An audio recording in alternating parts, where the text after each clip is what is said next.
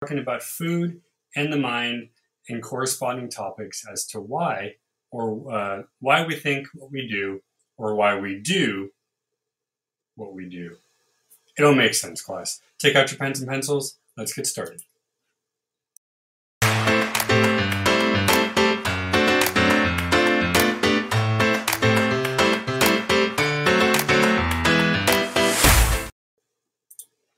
All right, class. Thank you for joining us uh, for your afternoon session. Today's Nutrition 101, and today we're going to talk about food in relation to why we think what we do about it and why certain objects create the feeling that they do because they are food or food related. So, CNN.com pulled up an article uh, exactly titled, Which Country Has the Best Food? Um, now, my wife made a good point last night. It is objective or subjective, excuse me. Um, but these guys went about it from the idea of what we think is good food and which places actually happen to have the most popular. So, going from 10 to 1, number 10, no surprise, it's us, the USA. 98% of the food that we have isn't actually our food originally. We have Americanized it to a point where it's not really what it is anymore. But most food we like, pizza, fries, burgers, all of those things have origins or the original food has origins outside of this country. However, what we do have, things like clam chowder, key lime pie, and Cobb salad, are very American motivated and started by people such as Alice Waters, uh, one of the American modern food purveyors, so to speak, that, that created these type of things. So we're at number 10 strictly because most of the food that we have doesn't really count as us, guys. Um, some of the popular ones, and this was from the poll, were the cheeseburger and the chocolate chip cookie. Now, again, the burger itself might be German. However, I don't think many people in German or Germany put cheese on top of their um, beef patties. Chocolate chip cookie, well, that would be more Americana than we think. However, there's probably instances of other places using it too. What people hated was processed foods like Twinkies and Hostess cakes, along with fast food as well. Obvious reasons. Number nine is actually Mexico. Amongst things that we know of here in America, or we think we know of, like the tacos or the quesadillas, um, you have a mixture of so many different flavors. You have the zestiness of what you get in Greek food. You have the richness of something like an Indian curry, and you get the heat from something like a Thai snack or meal. Uh, foods like avocados, tomatoes, limes, garlic, even the beans, and even the dark chocolate that they use in mole are all very nutritional and also called superfoods. So they, number nine is on here because it has a lot of different flavors, but it makes it its own. And that's the difference, guys. Mexico's, and like the other ones, make their own food their own thing. Some of their favorites were, as I just mentioned, was mole, which is a sauce made out of chili peppers, spices, chocolate, and other things. And tacos al pastor, spit roast pork taco with a blend of uh, uh, tomatoes and other little salsas as well. Number eight, speaking of Thai, we go to Thailand. Um, with many influences from places like China, Malaysia, Indonesia, and Myanmar, Thai cuisine is the best of many worlds.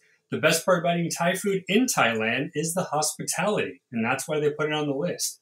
You get the smile, you get the sun, you get the beach, you get people living a nice life. You're not running around like in a place like New York or LA trying to get everything done. So they put it number eight strictly for the thought that, well, it's pretty good. Some of their yum was called Tom Yam Kung, a uh, floral notes of lemongrass, galangal, freshness of kaffir leaves, and the heat of chilies. You have Masaman curry, a Thai curry with Islamic roots, and Som Tom, the popular green papaya salad, which is sour, spicy, sweet, and salty, all rolled into one. Number seven, we're heading to Greece. Um, for this, It's the olive oil. It's the real olive oil. Everything steeped, everything cooked in the right spices. But really, you have stuff like Kalamata olives, feta cheese, salads that they make, the meats that they do. Of course, they do more uh, lamb and goat versus beef. It's a lighter meat. It is delicious. I never thought I would actually like Greek food, but it is good. Of course, as I mentioned, olive oil is one of their favorite um, top uh, additions. Spanakopita, which is spinach feta cheese mixture in a flaky crust, and of course gyros, um, uh, bread tzatziki in a pita bread kind of like sandwich form. Think of like a pita pocket. Next up, number six, India. Of course, it's the spices. India is one of the few places that knows how to use so many things at once and not overdo it. Whether you want salty, whether you want spicy, whether you want mild, you're going to get a rich flavor. Mm-mm, it is amazing. We have regional varieties. You have Goa, uh, the area of Goa with their seafood, um, the Wazwan of Kashmir, and then of course the coconut flavors of Kerala. Some of the things they recommend, whereas we have dal, which is a boiled lentil dish. We have dosa, a pancake filled with anything from cheese to spicy veggies. And of course, who can resist a chai tea? Number five, I'm going to take this one with me all the time. Ja- uh, uh, Japan, Japanese food. It's not just fish, guys. It's the teriyaki flavor. It's how you prepare it. It is the delicious spread, but you're eating with your eyes. They even call it culinary poetry because they give you a story on your plate. Japanese food is the only food I will tell you that when I see it, I literally want to frame it. It is that good looking and that pretty. Of course, some of the big ones miso soup, we all love that. Sushi and sashimi, mm, my favorite. And of course, tempura, because nothing beats deep frying, but not the greasy kind of deep frying. Number four, we're going to Spain. Now, kind of similar to other Spanish style dishes. They know the way to go, but this is not Mexican food, guys. This is a Mediterranean mixed with Pyrenees, mixed with other European countries. They take all of their food seriously, as all these places do, and they give you everything from fruit flavored to meat flavored mix it together, you get a bunch of stuff. Some of their uh, uh, popular ones, jamón ibérico. It's a whole cured ham hock, um, uh, made uh, on a wooden stand, uh, similar to like a medieval ritual. And it course, the churro, a very good sweet fried dough. I was never a big fan, but I've had a pretty good churro. It is very good, very, very, very good. Number three, we're going to France. France is very interesting because France is like the hometown of where food it was food. They say it's more like life than it's just food. Of course, with uh, chefs like Julia Child who brought French food to the masses. Not just the wine and cheese guys. We have the poultry, we have the meat, and everything is fairly light, even if it feels heavy. Escargot, while I am not a fan, is a very popular. Yes, that's the snails. We have the macaron, which is a very French um, from French patisseries, and of course, just a simple baguette. I love a good French bread baguette if it is made correctly. Going back to Asia, and we're hitting up China now. China got number two, so they beat out Japan. This is similar to Thai with the street food, with the service, with the you visually see what you're getting. And if you are somebody who wants to try something new, you can get things you would never get anywhere else. Of course, we have things like sweet and sour pork and dim sum, which everybody knows, but you also have suckling pig and Peking duck and xiaolong bao, which is a soup filled surprise. How do you get all that stuff inside a dumpling? It's amazing. Number one is Italy. This is where you go for legitimate pizza, pasta, and more. They're the ones that, like Greek, use a lot of the oils, use a lot of the garlics, use a lot of the vegetables because they are very big on growing that stuff.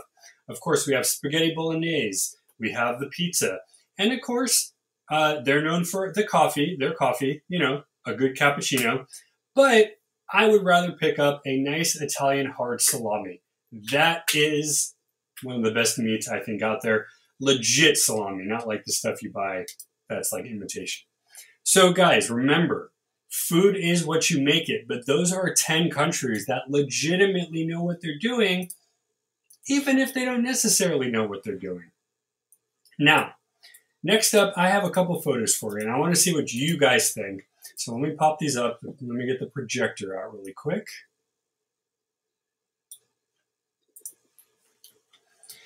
All right, so I'm going to pop these up really quick in front of my face. Actually, what I'm going to do is, oh, yeah, sorry. All right, so a crab claw USB drive, a tempura, shrimp tempura keychain, excuse me, a watermelon phone or tablet stand, a, battle, a bottle of champagne candle, and for those meat eaters out there, a ham candle. All right, guys. So you're thinking your class, your class, you're going what? What the hell is all this stuff? Okay. One of the biggest things that I found recently is things shaped like food that have become very popular. Now, if you want to check out the strategist article, it's there. Don't. I'm not saying to you know get this stuff because this is kind of a lot of money for things you probably don't really need. But look at the items that you have on here. Why do we buy things shaped like food? Well, I think it goes back to the psychology of the mind. When you see something that gives you a positive feeling, you want to see that. You want to have that daily. The food industry said, hey, why not mix the two together and give you something? Now, do you need a crab claw USB? It's kind of cool. I don't know. But I'm big I'm a big candle person. So the champagne or the ham, that is actually pretty cool. Now, I don't know if there's a scent to it. I don't know how it burns. It's obviously sitting by itself, so you want to make sure you put it on something. But what do you guys think, class? I'll give you a second if anybody has a question or wants to answer this. But why do you buy the things that look like that stuff? It's the same reason why class behind me I have all the stuff I do. It has to do with the feelings that are associated with. More often and more and more, companies are building things that are reminiscent of others. You have Pokemon shaped things. You have food shaped things. You have pet shaped things. Some people will get plaster cast um, statues of deceased pets. That's why people do the paw print. You know that? Like with the paw print thing. You can get your pet portrait on something, like an ornament or a, a key ring.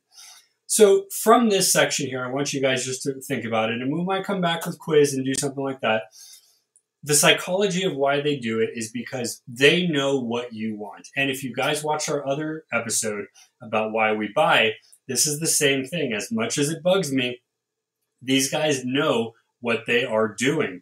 So thank you very much for coming up to class. Let me know what you guys think. As always, hope you wrote down your notes. If you want, if you need any information, go check those out. We'll be back more.